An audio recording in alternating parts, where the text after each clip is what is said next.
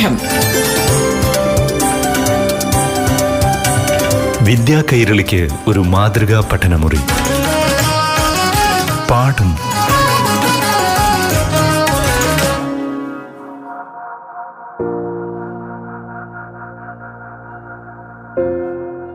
പ്രിയപ്പെട്ട കൂട്ടുകാരെ നമസ്കാരം. പാഠം ക്ലാസ് മുറിയുടെ പുതിയൊരു അധ്യായത്തിലേക്ക് ഏവർക്കും സ്വാഗതം.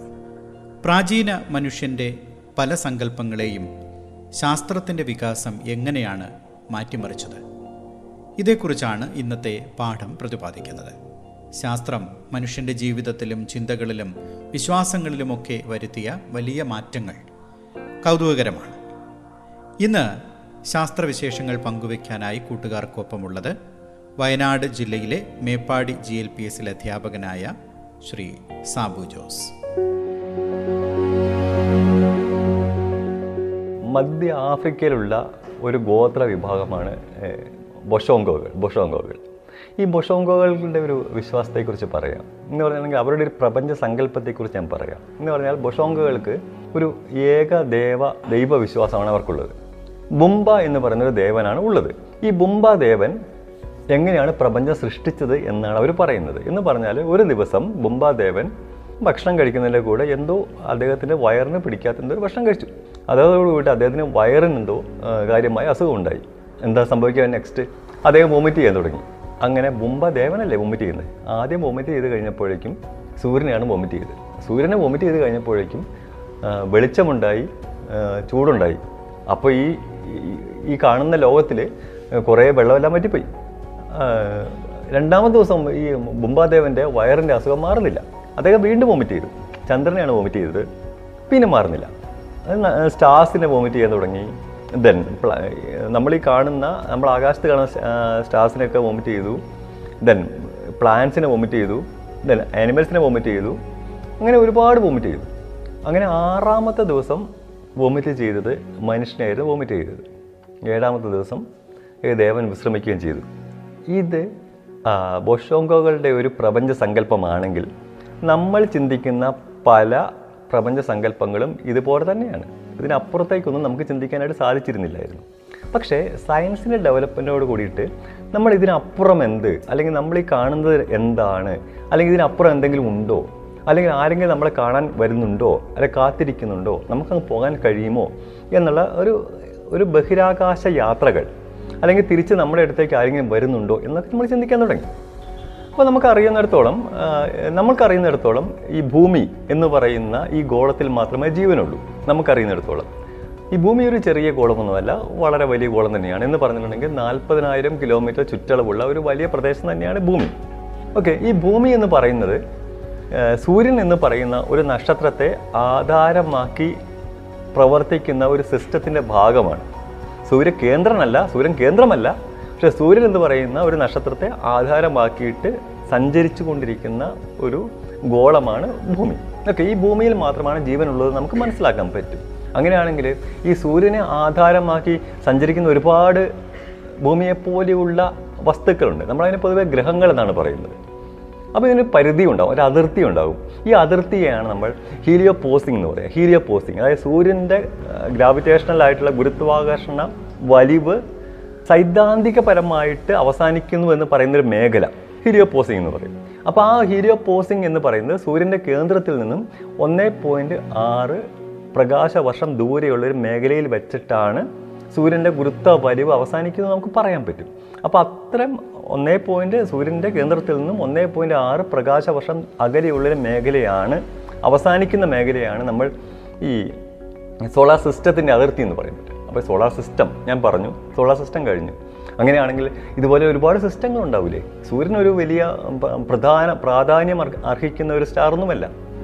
നമ്മൾ മനസ്സിലാക്കിയെടുത്തോളം മിൽക്കി വേ അല്ലെങ്കിൽ ക്ഷീരപഥം എന്ന് പറയുന്ന ഈ ഒരു ഗാലക്സിയിൽ മുപ്പതിനായിരം കോടി സ്റ്റാർസ് ഉണ്ടെന്നാണ് പറയുന്നത്. മുപ്പതിനായിരം കോടി സ്റ്റാർസ് അപ്പോൾ അതിലുള്ള ഒരു മീഡിയം സ്റ്റാർ ആണ് അല്ലെങ്കിൽ മെയിൻ സീക്വൻസ് മഞ്ഞക്കുള്ളൻ എന്നൊക്കെ പറയുന്നത്.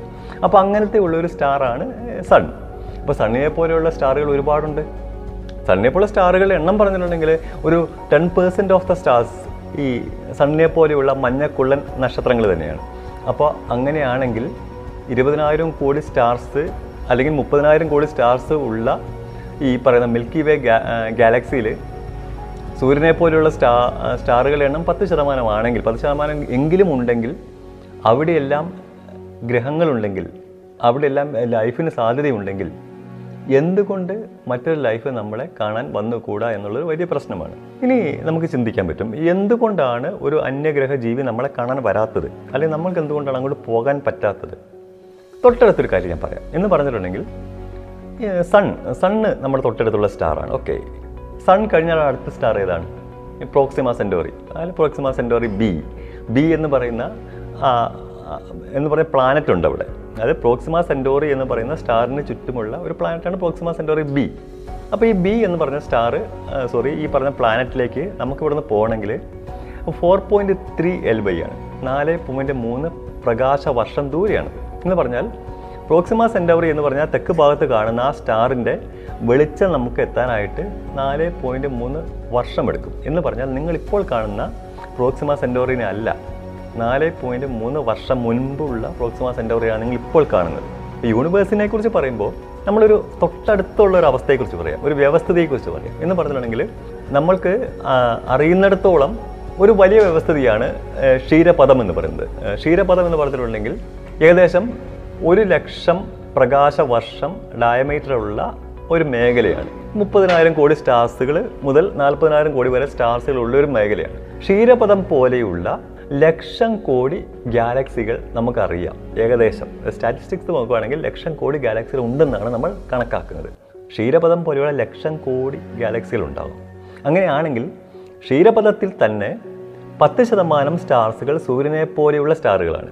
അപ്പോൾ സൂര്യനെ പോലെയുള്ള സ്റ്റാറുകളാണെങ്കിൽ അവയ്ക്ക് ചുറ്റും മേ ബി ലൈഫ് ഉണ്ടാകാൻ അല്ലെങ്കിൽ ഗ്രഹങ്ങൾ ഉണ്ടാകാനുള്ള സാധ്യതയുണ്ട് നമ്മൾ ഒരു ശതമാനമായിട്ട് കണക്കെടുത്താൽ പോലും ലക്ഷം കോടി ഗാലക്സിയിലുള്ള ഈ മഹാപ്രപഞ്ചത്തിൽ ലൈഫിന്റെ സാധ്യത എന്ന് പറഞ്ഞിട്ടുണ്ടെങ്കിൽ ഏറ്റവും കുറഞ്ഞു പറഞ്ഞാൽ സെവൻ സെക്സ്റ്റില്യൻസ് എന്ന് പറയും. എന്ന് പറഞ്ഞിട്ടുണ്ടെങ്കിൽ ഏഴിനു ശേഷം ഇരുപത്തിമൂന്ന് പൂജ്യങ്ങൾ വലതുവശത്തേക്ക് ഇടുന്ന അത്രയും എണ്ണം പ്ലാനറ്റ്സിൽ ലൈഫ് ഉണ്ടാകാൻ സാധ്യതയുണ്ട്.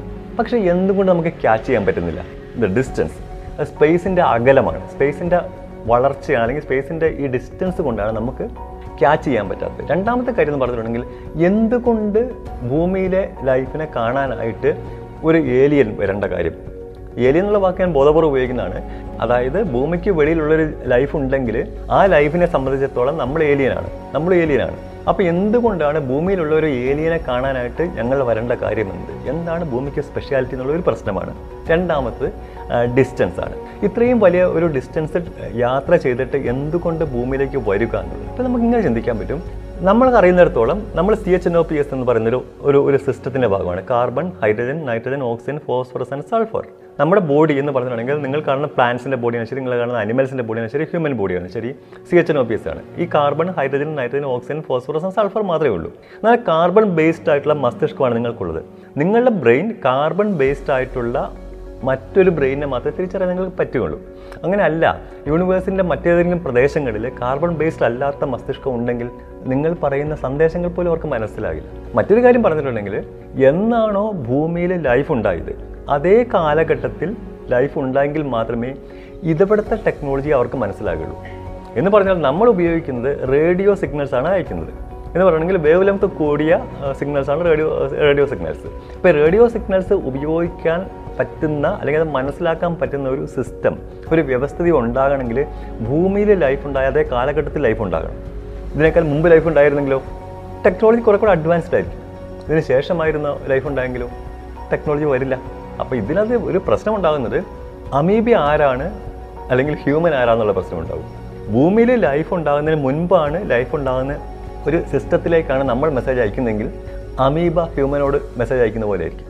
തിരിച്ച് ഭൂമിയിൽ ലൈഫ് ഉണ്ടായതിന് ശേഷമാണ് മറ്റൊരു സ്ഥലത്ത് ലൈഫ് ഉണ്ടായെങ്കിൽ ഹ്യൂമൻ അമീബിയോട് മെസ്സേജ് അയക്കുന്ന പോലെ ആയിരിക്കും. എന്ന് പറഞ്ഞിട്ടുണ്ടെങ്കിൽ ഇതെല്ലാം ഒരുമിച്ച് വരണം. ഈ ഒരു കാലഘട്ടത്തിൽ തന്നെ ലൈഫ് ഉണ്ടാകണം. എങ്കിൽ മാത്രമേ മാത്രമല്ല കാർബൺ ബേസ്ഡ് ആയിട്ടുള്ള മസ്തിഷ്കം ഉണ്ടാകണം ബ്രെയിൻ ഉണ്ടാകണം. സിലിക്കൺ ബേസ്ഡ് ആണെങ്കിൽ പറ്റില്ല. ഈവൻ അമോണിയ ബേസ്ഡ് ആണെങ്കിൽ പറ്റില്ല.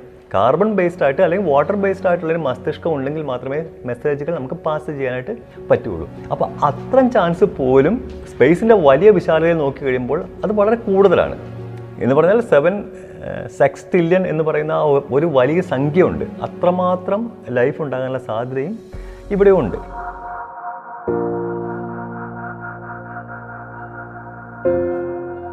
ഇനി ഇടവേളയാണ്. ഇടവേളയ്ക്ക് ശേഷം പാഠം തുടരും. പാഠം. വിദ്യാ കൈരളിക്ക് ഒരു മാതൃകാ പഠനമുറി. പാഠം ഒരിടവേളയ്ക്ക് ശേഷം തുടരും.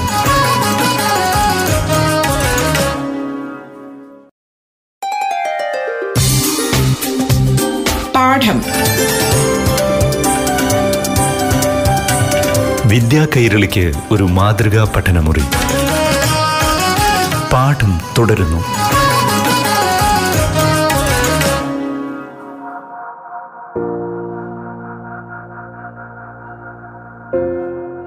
പാഠം തുടരുകയാണ്. ശാസ്ത്രവിജ്ഞാനം പങ്കുവയ്ക്കുന്ന ഈ അധ്യായത്തിൽ കൂട്ടുകാർക്കൊപ്പം അതിഥിയായുള്ളത് വയനാട് ജില്ലയിലെ മേപ്പാടി ജി എൽ പി എസിലെ അധ്യാപകനായ ശ്രീ സാബു ജോസ്. ഇനി നമുക്ക് നക്ഷത്രങ്ങളെക്കുറിച്ച് പറയാം. ഇപ്പോൾ വലിയ ലോകത്ത് അല്ലെങ്കിൽ ഈ- വലിയ പ്രപഞ്ചത്തിൽ വലിയ ലൈഫിനെ കുറിച്ച് നമ്മൾ പറഞ്ഞു. ഇനി നമുക്ക് സ്റ്റാറുകളെക്കുറിച്ച് സ്റ്റാറുകളെ സ്റ്റാറുകളെക്കുറിച്ച് പറയാതിരിക്കാൻ പറ്റില്ല. കാരണം നമ്മളൊക്കെ ജനിച്ചത് നക്ഷത്രങ്ങളിൽ നിന്ന് ജനിച്ച ഒരാൾ ജനിച്ചവരാണ് നമ്മൾ. എന്ന് പറഞ്ഞാൽ നിങ്ങളെ നഖങ്ങളിൽ കാണുന്ന അടയാളം പോലും ഒരു സ്റ്റാർ ഉണ്ടാക്കിയതാണ്. നിങ്ങൾക്ക് അറിയാമോ നിങ്ങളുടെ ഈ വിരലിലൊക്കെ ഒരു വെളുത്ത പാടുകൾ വരുന്ന ചില സമയങ്ങളിലൊക്കെ? പുതിയ വസ്ത്രം കിട്ടാൻ വേണ്ടിയിട്ട് നമ്മൾ പറയാറില്ലേ? വെളുത്ത പാടുകൾ പുതിയ വസ്ത്രം കിട്ടാൻ വേണ്ടിയിട്ട് പറഞ്ഞു പുതിയ വസ്ത്രം കിട്ടുകയും ചെയ്യുമല്ലേ നിങ്ങൾക്ക് സിങ്ക് എന്ന് പറയുന്ന ലോഹത്തിന്റെ അഭാവം കൊണ്ടാണ് നിങ്ങളുടെ നഖത്തിൽ വെളുത്തപാട് വരുന്നത്. ഈ സിങ്ക് എങ്ങനെ ഉണ്ടായി? നമുക്കൊരു വിവാഹ സമയത്തും അല്ലെങ്കിൽ അങ്ങനെ ഒരു ഫംഗ്ഷൻ സമയത്ത് നമ്മൾ ജ്വല്ലറി പോയിട്ട് സ്വർണം വാങ്ങാൻ പോയില്ലേ? ഈ ഭൂമിയിൽ എങ്ങനെയാണ് സ്വർണം ഉണ്ടായത്? ഇതൊന്നും ഇവിടെ ഉണ്ടായതല്ല. ഇതൊക്കെ നക്ഷത്രങ്ങളിൽ നിന്ന് ഉണ്ടായതാണ്. എന്ന് പറഞ്ഞാൽ നിങ്ങൾ അടിസ്ഥാനപരമായിട്ട് കാർബണും ഹൈഡ്രജനും നൈട്രജനും ഓക്സിജനും ഫോസ്ഫറസും സൾഫറും ഇത്രയും ഉള്ളൂ നിങ്ങൾ. ബാക്കിയുള്ള അല്ലെങ്കിൽ തൊണ്ണൂറ്റി രണ്ട് മൂലകങ്ങൾ ഇവിടെ ഉണ്ടായത് ഒരു നക്ഷത്രത്തിന്റെ സ്ഫോടനത്തിൽ നിന്നുണ്ടായതാണ്. എന്ന് പറഞ്ഞാൽ ഒരു സൂപ്പർനോവ വിസ്ഫോടനം എന്നൊക്കെ പറയും. അപ്പോൾ ഒരു സൂപ്പർനോവ വിസ്ഫോടനം നടന്ന പ്രദേശത്ത് വച്ചിട്ടാണ് ഭൂമി ഉണ്ടായത് അല്ലെങ്കിൽ സൂര്യൻ രൂപീകരിക്കപ്പെട്ടത്. അപ്പോൾ അതിന്റെ ഭാഗമായിട്ടാണ് ഈ ഭൂമിയിൽ നമ്മളിപ്പോൾ കാണുന്ന ലോഹങ്ങളും ഇപ്പോൾ കാണുന്ന നമ്മൾ സ്വർണമൊക്കെ പറയുന്നതെല്ലാം ഉണ്ടാകുന്നത്. അല്ലായിരുന്നെങ്കിൽ ഭൂമിയിലെ ഈ സ്വർണവും അങ്ങനെയുള്ള കാര്യങ്ങളൊന്നും ഉണ്ടാകുമായിരുന്നില്ല. ഓക്കെ അപ്പോൾ ഇനി നമുക്ക് പറയാം ഈ സ്റ്റാറുകൾ നക്ഷത്രങ്ങളിൽ ജനിച്ചവരാണ് നമ്മൾ. നക്ഷത്രങ്ങളിൽ നിന്ന് ജനിച്ചവരാണ് നമ്മൾ എന്ന് നമുക്ക് പറയാൻ പറ്റും. എന്ന് പറഞ്ഞാൽ നമ്മുടെ ശരീരത്തിലുള്ളത് അല്ലെങ്കിൽ ഭൂമിയിൽ കാണുന്നത് എല്ലാ എലമെൻസും അല്ലെ എല്ലാ മൂലകങ്ങളും നക്ഷത്രങ്ങളുടെ ഭാഗമായിട്ടുണ്ടായതാണ്. നമ്മളൊരു ഫോറിൻ ബോഡിയല്ല. നമുക്ക് ഈ നമ്മുടെ ശരീരത്തിലുള്ള നമ്മുടെ കാൽസ്യം നമുക്ക് ശ്വസിക്കുന്ന ഓക്സിജൻ നമ്മുടെ അസ്ഥികളിലുള്ള കാൽസ്യം ഇതെല്ലാം നക്ഷത്രങ്ങളിൽ നിന്ന് നിർമ്മിക്കപ്പെട്ടതാണ്. ഇനി നക്ഷത്രങ്ങളെക്കുറിച്ച് പറയുമ്പോൾ ഞാൻ പറഞ്ഞു മുപ്പതിനായിരം കോടി സ്റ്റാർസ് തന്നെ നമ്മളെ ഒരു മിൽക്കി വേയിലുണ്ട്. ക്ഷീരപഥത്തിലുണ്ട്. അങ്ങനെയുള്ള ക്ഷീരപഥം പോലെയുള്ള ലക്ഷം കോടി ഗാലക്സികൾ ഇവിടെയുണ്ട് ഈ ഈ സ്റ്റാറുകളും പലതരത്തിലുണ്ട്. എന്ന് പറഞ്ഞിട്ടുണ്ടെങ്കിൽ നമ്മളിപ്പോൾ സൂര്യൻ ഒരു സ്റ്റാറായി നമ്മൾ കാണുന്നു. സൂര്യൻ ഒരു മെയിൻ സീക്വൻസ് മഞ്ഞക്കുള്ളൻ എന്നൊക്കെ നമ്മൾ പറയാം. മെയിൻ സീക്വൻസ് സ്റ്റാർ മുഖ്യധാരാ നക്ഷത്രം എന്ന് പറയും സൂര്യനെ പോലെ അല്ലാത്ത സ്റ്റാറുകളുണ്ട്. ഒരു ബ്ലൂ ജയൻസ് ഉണ്ട്. ഒരു ഭീമൻ നക്ഷത്രങ്ങളുണ്ടാവും. കുള്ളൻ നക്ഷത്രങ്ങളുണ്ടാവും. റെഡ് വാഫ് എന്നൊക്കെ പറയും. മഞ്ഞ ചുവപ്പ് കുള്ളൻ എന്നൊക്കെ പറയുന്ന സ്റ്റാറുകൾ ഉണ്ടാവും അങ്ങനെയുള്ള ഒരുപാട് സ്റ്റാറുകളുണ്ട് സ്റ്റാറുകൾക്ക് ജീവനുമുണ്ട് മരണവുമുണ്ട് എന്ന് പറയാൻ പറ്റും. എന്ന് പറഞ്ഞാൽ സ്വാഭാവികമായിട്ട് ഈ മെയിൻ സീക്വൻസ് എന്ന് പറയുന്ന ആ മുഖ്യധാര നക്ഷത്രം എന്ന് പറയുന്ന സൂര്യനെ പോലെയുള്ള നക്ഷത്രത്തിന്റെ ഒരു ആയുസ് നമ്മൾ പ്രിഡിക്റ്റ് ചെയ്തത് ഒരു ആയിരം കോടി വർഷമാണ്. പക്ഷേ ഒരു ഭീമൻ നക്ഷത്രത്തിന് അത്രയൊന്നുമില്ല. ആയിരം കോടി വർഷമൊന്നും ആയുസ് ഉണ്ടാവില്ല. അപ്പോൾ ഈ ഭീമൻ നക്ഷത്രങ്ങൾ അവർക്കൊരു ന്യൂക്ലിയർ ഫ്യൂഷൻ എന്ന് പറയുന്ന ഒരു റിയാക്ഷൻ നടക്കുക. ന്യൂക്ലിയർ ഫ്യൂഷൻ എല്ലാ നക്ഷത്രങ്ങൾക്കും എനർജി ഉണ്ടാക്കുന്ന ന്യൂക്ലിയർ ഫ്യൂഷൻ വഴിയാണ്. ഇപ്പോൾ ന്യൂക്ലിയർ ഫ്യൂഷൻ നടക്കുമ്പോൾ വലിയ സ്റ്റാറുകൾക്കാണെങ്കിൽ ന്യൂക്ലിയർ ഫ്യൂഷൻ വളരെ പെട്ടെന്ന് നടക്കും. പെട്ടെന്ന് നടന്നു കഴിഞ്ഞിട്ടുണ്ടെങ്കിലോ? ഫ്യൂഷൻ നടന്നിട്ടുണ്ടെങ്കിൽ ഇന്ധനം തീർന്നു കഴിഞ്ഞിട്ടുണ്ടെങ്കിൽ ഇത് ഡെഡ് ഡെത്ത് അതിന്റെ മരണത്തിലേക്ക് അന്ത്യത്തിലേക്ക് എത്തിക്കൊണ്ടിരിക്കുകയാണ്. അങ്ങനെയാണെങ്കിൽ ഒരു സ്റ്റാറിനൊരു അവസാനം ഉണ്ടാവും. ഇങ്ങനെ അവസാനിക്കുന്നത് കുറച്ച് കഴിയുമ്പോഴേക്കും ഈ സ്റ്റാറിന്റെ മുഖ പുറം ഭാഗം പൊട്ടി ചിതറിപ്പോവും. ഉൾഭാഗം സങ്കോചിച്ച് ചുരുങ്ങാൻ തുടങ്ങുകയും ചെയ്യും. ഇങ്ങനെ ചുരുങ്ങുന്ന ആ ഒരു സമയത്തിന് എത്ര വലിപ്പമുണ്ടെന്നാണ് നോക്കുക. എന്ന് പറഞ്ഞിട്ടുണ്ടെങ്കിൽ ഇങ്ങനെ ചുരുങ്ങുന്ന സ്റ്റാറിന്റെ കോറിന് കേന്ദ്രത്തിന് one point four solar mass അതായത് സൂര്യന്റെ മാസിന്റെ ഒന്ന് പോയിന്റ് നാല് ശതമാനം മാസുണ്ടെങ്കിൽ പിണ്ടമുണ്ടെങ്കിൽ ആ അവസ്ഥയാണ് ഒരു സ്റ്റാറിനെ വെള്ളക്കുള്ളൻ എന്ന് പറയും. ചന്ദ്രശേഖർ ലിമിറ്റ് നമുക്കറിയാം. നമ്മൾ ഇന്ത്യൻ വംശജനായ സുബ്രഹ്മണ്യൻ ചന്ദ്രശേഖറാണ് അതിനെക്കുറിച്ച് പ്രഡിക്റ്റ് ചെയ്തത്. ചന്ദ്രശേഖർ ലിമിറ്റ് എന്ന് പറയും. അതിന് മുകളിലേക്ക് ആയി കഴിഞ്ഞിട്ടുണ്ടെങ്കിൽ ഈ സ്റ്റാർ എന്താകും? ഓക്കെ ഈ വൺ പോയിന്റ് ഫോർ സോളാർ മാസിന്റെയും ത്രീ സോളാർ മാസിന്റെയും ഇടയിലാണ് കോറിന്റെ മാസെങ്കിൽ ഇത് ഇതിന്റെ അടുത്ത ഘട്ടത്തിന് നമ്മൾ ഒരു ന്യൂട്രോൺ സ്റ്റാർ എന്നൊക്കെ പറയും. ന്യൂട്രോൺ സ്റ്റാർ അല്ലെങ്കിൽ പൾസർ എന്ന് പറയും. പൾസർ എന്ന് പറയും. മൂന്ന് മൂന്ന് സോളാർ മാസിന് മുകളിലാണെങ്കിലോ എന്ന് പറഞ്ഞാൽ അതിന്റെ ഗുരുത്വ വലിവ് ഒന്നിനെയും രക്ഷപ്പെടുത്താൻ സമ്മതിക്കാത്തിടത്തോളം വലിയ ഗുരുത്വ വലിവ് വലിവായിരിക്കും. എന്ന് പറഞ്ഞാൽ even light can travel from there പ്രകാശത്തിന് പോലും അവിടുന്ന് ട്രാവൽ ചെയ്യാൻ പറ്റില്ല. അപ്പോൾ അങ്ങനത്തെ ഒരു മേഖലയാണ് നമ്മൾ ബ്ലാക്ക് ഹോൾ എന്ന് പറയാം. ബ്ലാക്ക് ഹോൾ യെസ് പക്ഷെ ബ്ലാക്ക് ഹോൾ എന്ന് പറഞ്ഞിട്ടുണ്ടെങ്കിൽ black hole is not a hole black hole ഒരു ഹോൾ അല്ല. അതൊരു ഡെഡ് സ്റ്റാർ തന്നെയാണ്.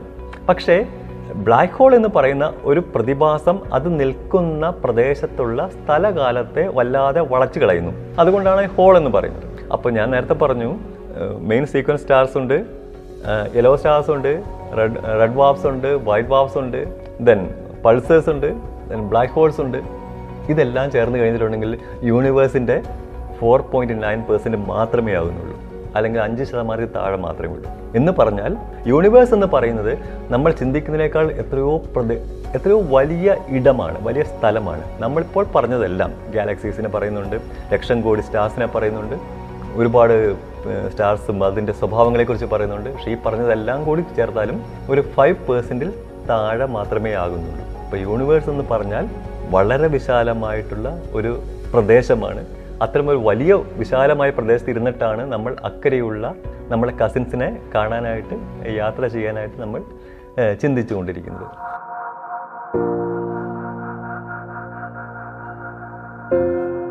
ഇന്നത്തെ പാഠം ക്ലാസ് ഇവിടെ പൂർണമാവുകയാണ്.